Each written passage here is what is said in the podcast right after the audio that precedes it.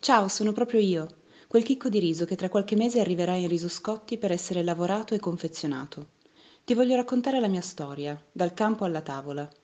Adesso siamo in inverno e qui in Italia, nei mesi di gennaio e febbraio, i campi di riso sono a riposo, pronti per essere arati nei mesi successivi.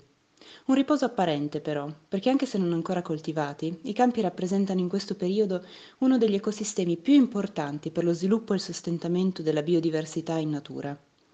Oltre trecento specie diverse di uccelli, per esempio, abitano in questo meraviglioso, ricco e unico ambiente durante tutto l'anno.